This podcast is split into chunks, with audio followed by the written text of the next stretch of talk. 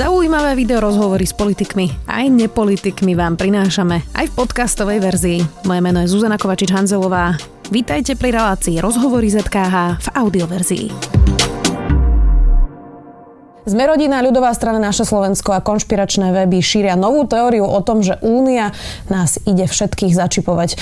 Nariadenie Únie o posilnení zabezpečenia identifikačných dokladov majú zjednotiť občianske preukazy naprieč Úniou. Čo je to bezkontaktný čip? A môže vám niekto ukradnúť vaše údaje z občianského na diaľku? Vnúcuje nám Brusel novú zákernú pascu, ako hovoria hlavné správy. Odpovieme s IT odborníkom zo Združenia Slovensko Digitál, Ľuborom Ilekom. Vítajte. Dobrý deň. Ide nás Brusel očipovať? Ja si myslím, že my už dávno očipovaní sme. Čiže žiadne nové očipovanie sa nechystá. Ako v skutočnosti, ja neviem, v Ovrecku má každý mobilný telefón, kde, ktorý je plný čipov, platobné karty majú čipy, občianské preukazy už dnes majú čipy, vo všetkých pasoch sú už 10 rokov čipy. Takže v najhoršom prípade bude jeden čip nový navyše. To je jediné, čo sa stane. No a teraz ja tu mám teda svoj občiansky, aj keď má teda vybielené moje osobné údaje. A ten už naozaj čip má. Hej? Čo je na ňom dnes na tomto čipe? No, dneska e, nové občianské preukazy s čipom e, slúžia jednak ako doklad, že tie údaje, ktoré sú napísané na ňom, sú aj vnútri v tom čipe nahraté uh-huh. a nič viac tam nie je v tom čipe. A zároveň ten občianský sa dá použiť na prihlasovanie sa k elektronickým službám verejnej správy, to už sme veľakrát e, rozoberali aj, aj verejne. A ešte sa dá použiť na vytvorenie elektronického podpisu, čo vlastne máme veľmi dobrý občianský preukaz a aj po technologickej stránke to riešenie je, je celkom dobré. Aj, ani bezpečnostné nejaké veľké problémy za celé tie roky zatiaľ neboli, ktoré by boli kvôli tomu, že na Slovensku sa niečo zle urobilo. Mm-hmm. Čiže toto všetko už dneska v občianskom preukaze je.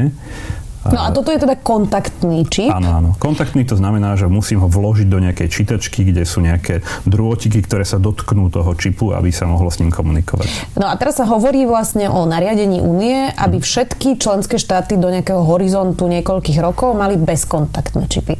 V čom je iný kontaktný a bezkontaktný okrem toho mechanického, teda čo ste hovorili? No, v zásade všetko ostatné môže byť rovnaké. Čiže jediný rozdiel je, že keď chce niekto čítať ten čip, tak ho nemusí vložiť do nejakého mechanického zariadenia, ale stačí, keď bude blízko toho, toho čítacieho obvodu. Čo to je presne tak isté ako platobné karty. Hej, že mm-hmm.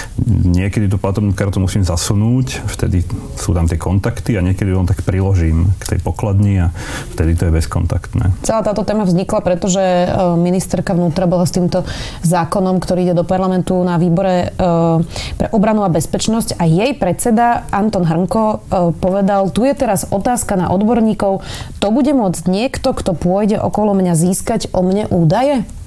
Ja by som možno najprv opravil, že to není zákon, to má byť nariadenie, mm-hmm. to znamená, že naše zákony nebudeme musieť robiť žiadne zákony.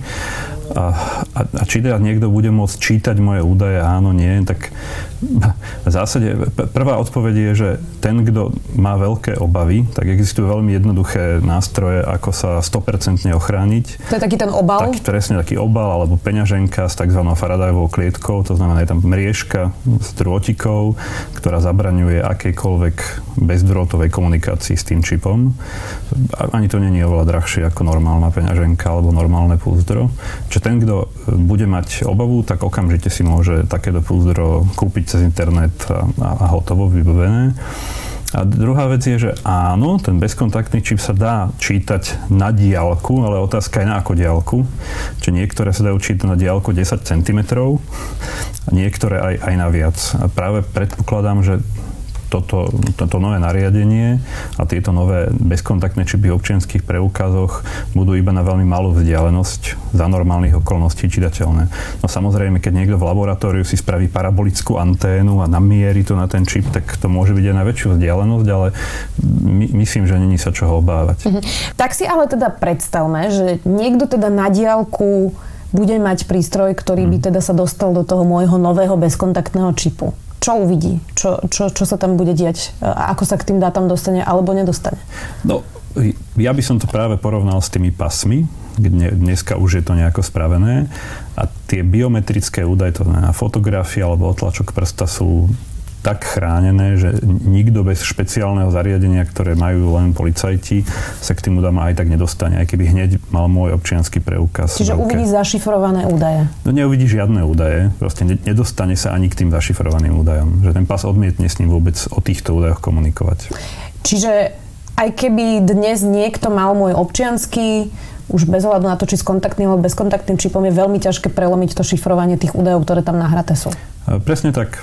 Ako dnešný občiansky e, určite áno a v dnešnom občianskom ani nie sú žiadne otlačky prstov a v dnešných pasoch sú biometrické údaje, není známy nejaký spôsob, ako to jednoducho prelomiť, tú, tú ochranu a šifrovanie a heslá a to isté má byť v tých nových e, európskych identifikačných dokladoch. Čiže, aby sme si to tak laicky predstavili, toto je moja platobná karta, tiež je teda mhm. anonymizovaná. Uh, toto je bezkontaktný čip, lebo ho viem priložiť takto. No je tam aj kontaktný, aj bezkontaktný čip. A bude to v podstate podobný princíp. Presne tak. Čiže tak ako uh, dnes používame platobné karty, tak budeme používať vlastne občianský preukaz. Presne takisto. Respektíve bude to presne také, ako sú dnes pasy. A vlastne celý ten zmysel, prečo to tá únia robí, je nie, že nejaký nový vymysel len tak si niekto vymyslel, ale je to práve preto, že s občianskými preukazmi alebo teda identifikačnými dokladmi môže, môžeme v rámci voľného pohybu chodiť ako s pasom v rámci únie, čiže môžeme ho použiť ako cestovný doklad a rovnako aj pri vstupe do únie. Uh-huh. a keďže v pasoch už čipy sú dávno, bezkontaktné čipy a funguje to dobre a žiadne veľké problémy bezpečnostné s tým neboli, tak e, niekto veľmi racionálne rozhodol, že no tak správame tie občianské, ktoré môžu fungovať ako pasy, nechaj tá elektronická časť je rovnaká ako v pasoch. Čiže to isté, čo je dnes už v pasoch, sa má prirobiť do všetkých identifikačných dokladov. Čiže keby sme aj prijali tú argumentáciu, že nám niekto môže ukradnúť údaje, tak už to dávno mohol z nášho pasu. Áno, presne tak. Ešte tam bol jeden argument, aj keď vás nechcem teda veľmi s politikmi konfrontovať, ale sú to naozaj že veci, ktoré treba mm. uh, asi vyvratiť. Uh, Marian Kotleba povedal, je tu možný aj súvis s elektronickým zdravotníctvom. Hovorí sa, že deti v západnej Európe miznú vďaka tomu, že majú zdravé obličky a niekto si ich na diaľku vytipoval. Je reálne, že občiansky by mal nahratú zdravotnú dokumentáciu v takomto čipe? V našich občianských preukazoch slovenských žiadna zdravotná dokumentácia nahratá nie je. A toto nové nariadenie nie len, že nehovorí o tom, že by tam nejaká mala byť, či, či nebude tam, ale dokonca e, sa tam špeciálne píše, že ako náhle by tam nejaké iné informácie mali byť, tak majú byť veľmi dôkladne oddelené od týchto, nazvime to, európskych. Čiže aj keby tam z nejakého dôvodu Slovensko chcelo nahrať, a ten dôvod nevidím, ani, ani žiadna diskusia o tom nikdy nebola, tak by to muselo byť veľmi dobre oddelené od tej európskej časti. Uh-huh. Videli sme bezpečnostnú dieru v čipoch um, našich týchto kontaktných elektronických občianských. To bolo pár rokov dozadu, keď vlastne ministerka Saková bola ešte štátna tajomnička a vlastne musela riešiť túto kauzu. Ako ľahko sa dá vlastne prelomiť bezpečnosť takýchto čipov a čo bol vtedy ten problém? Boli nedostatočne chránené? No, nedostatočne chránené. Ten problém vtedy bol spôsobený u výrobcu čipov. To znamená, všetky kartičky všade na svete, ktoré tento čip používali, mali problém. Ten problém bol pomerne vážny, čiže bolo treba veľmi rázne, rázne opatrenia spraviť, aby sa zabránilo nejakým problémom, ktoré sa nakoniec aj na Slovensku stali. Rovnaký problém malo povedzme Estonsko, ktoré je pre nás takým vzorom v tom, ako robiť e-government. A takisto ten problém mali. To, to problém sa môže stať vždy, ale zase aj na tomto príklade vidno, že, že zistilo sa to, komunikovalo sa s výrobcom, výrobca našiel nejaké riešenie. Čiže není to také, že zrazu sa tu stala nejaká katastrofa. Uh-huh. Na tom výbore uh, ja som si čítala čiastočný prepis vlastne tej konverzácie, ktorá tam prebehla aj s ministerkou a s poslancami. Ministerka Saková povedala, je to bezpečnostný problém. A hovorila vtedy o bezkontaktných čipoch, teda no. nových občianských. Uh, bola to skôr jej neinformovanosť, alebo je to bezpečnostný problém? No, priznám sa, neviem, čo mala na mysli, pretože aj ona tam myslím, že hovorila ešte o nejakej certifikácii potom a že nemá u nás ten bezkontaktný čip certifikát.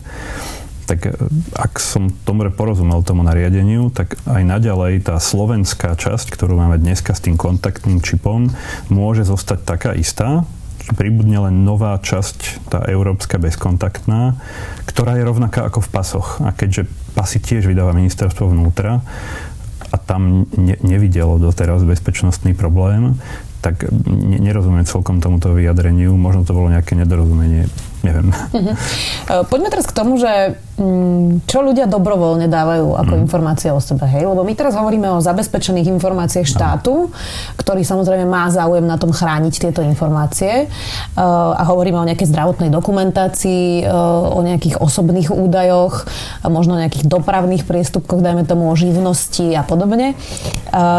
Čo dnes ľudia dobrovoľne odovzdávajú firmám ako je Google, Facebook alebo iné? No špeciálne, napríklad ten Google je dobrý príklad.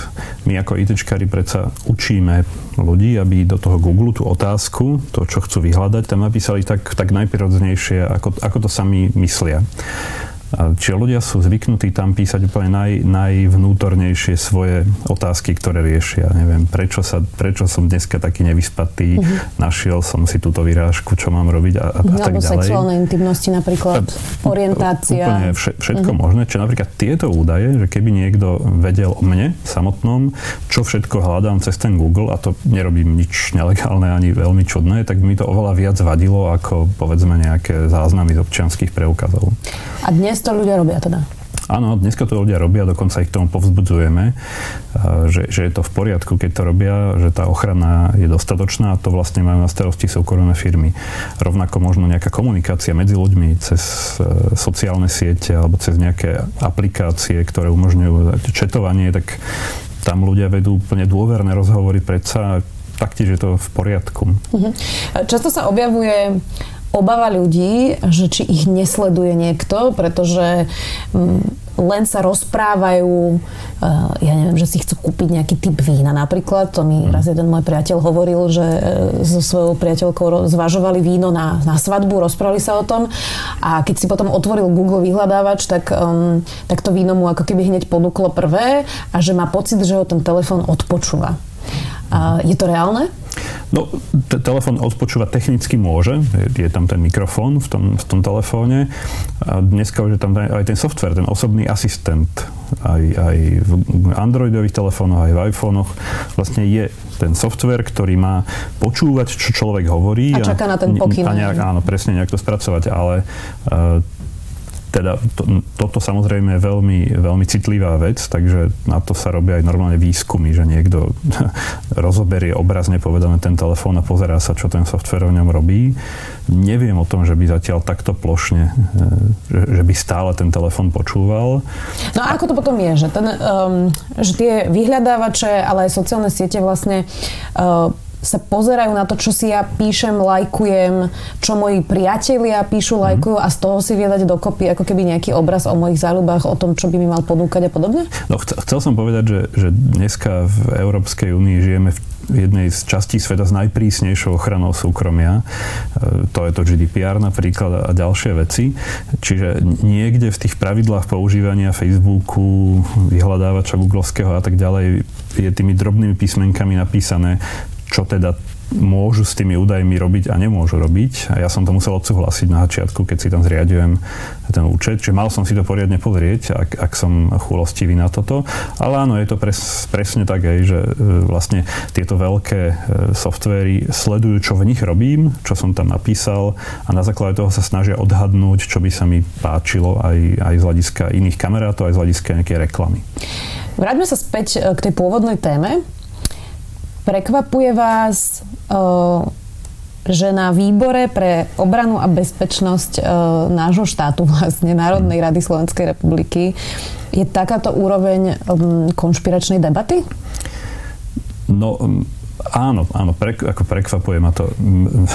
Skôr som povedal naopak, že na základe toho si robím obraz o úrovni tých členov toho výboru Keďže toto je oblasť, ktorej ja rozumiem a vidím, že tá debata bola o úplných výmysloch, tak, tak to slušne poviem, tak čo iné mi zostáva, ako si myslieť, že aj v iných témach tie debaty, ktoré títo ľudia vedú, sú rovnako nekompetentné. Čiže eh, aj pre nás ako Slovensko Digital to hodnotíme tak, že v tejto odbornej téme vieme dať ľuďom akéby spätnú väzbu, že dis- diskusia, ktorá oznela na tom výbore, je, je úplne mimo reality. Dajte si na týchto ľudí pozor, možno aj v iných témach hovoria mimo reality.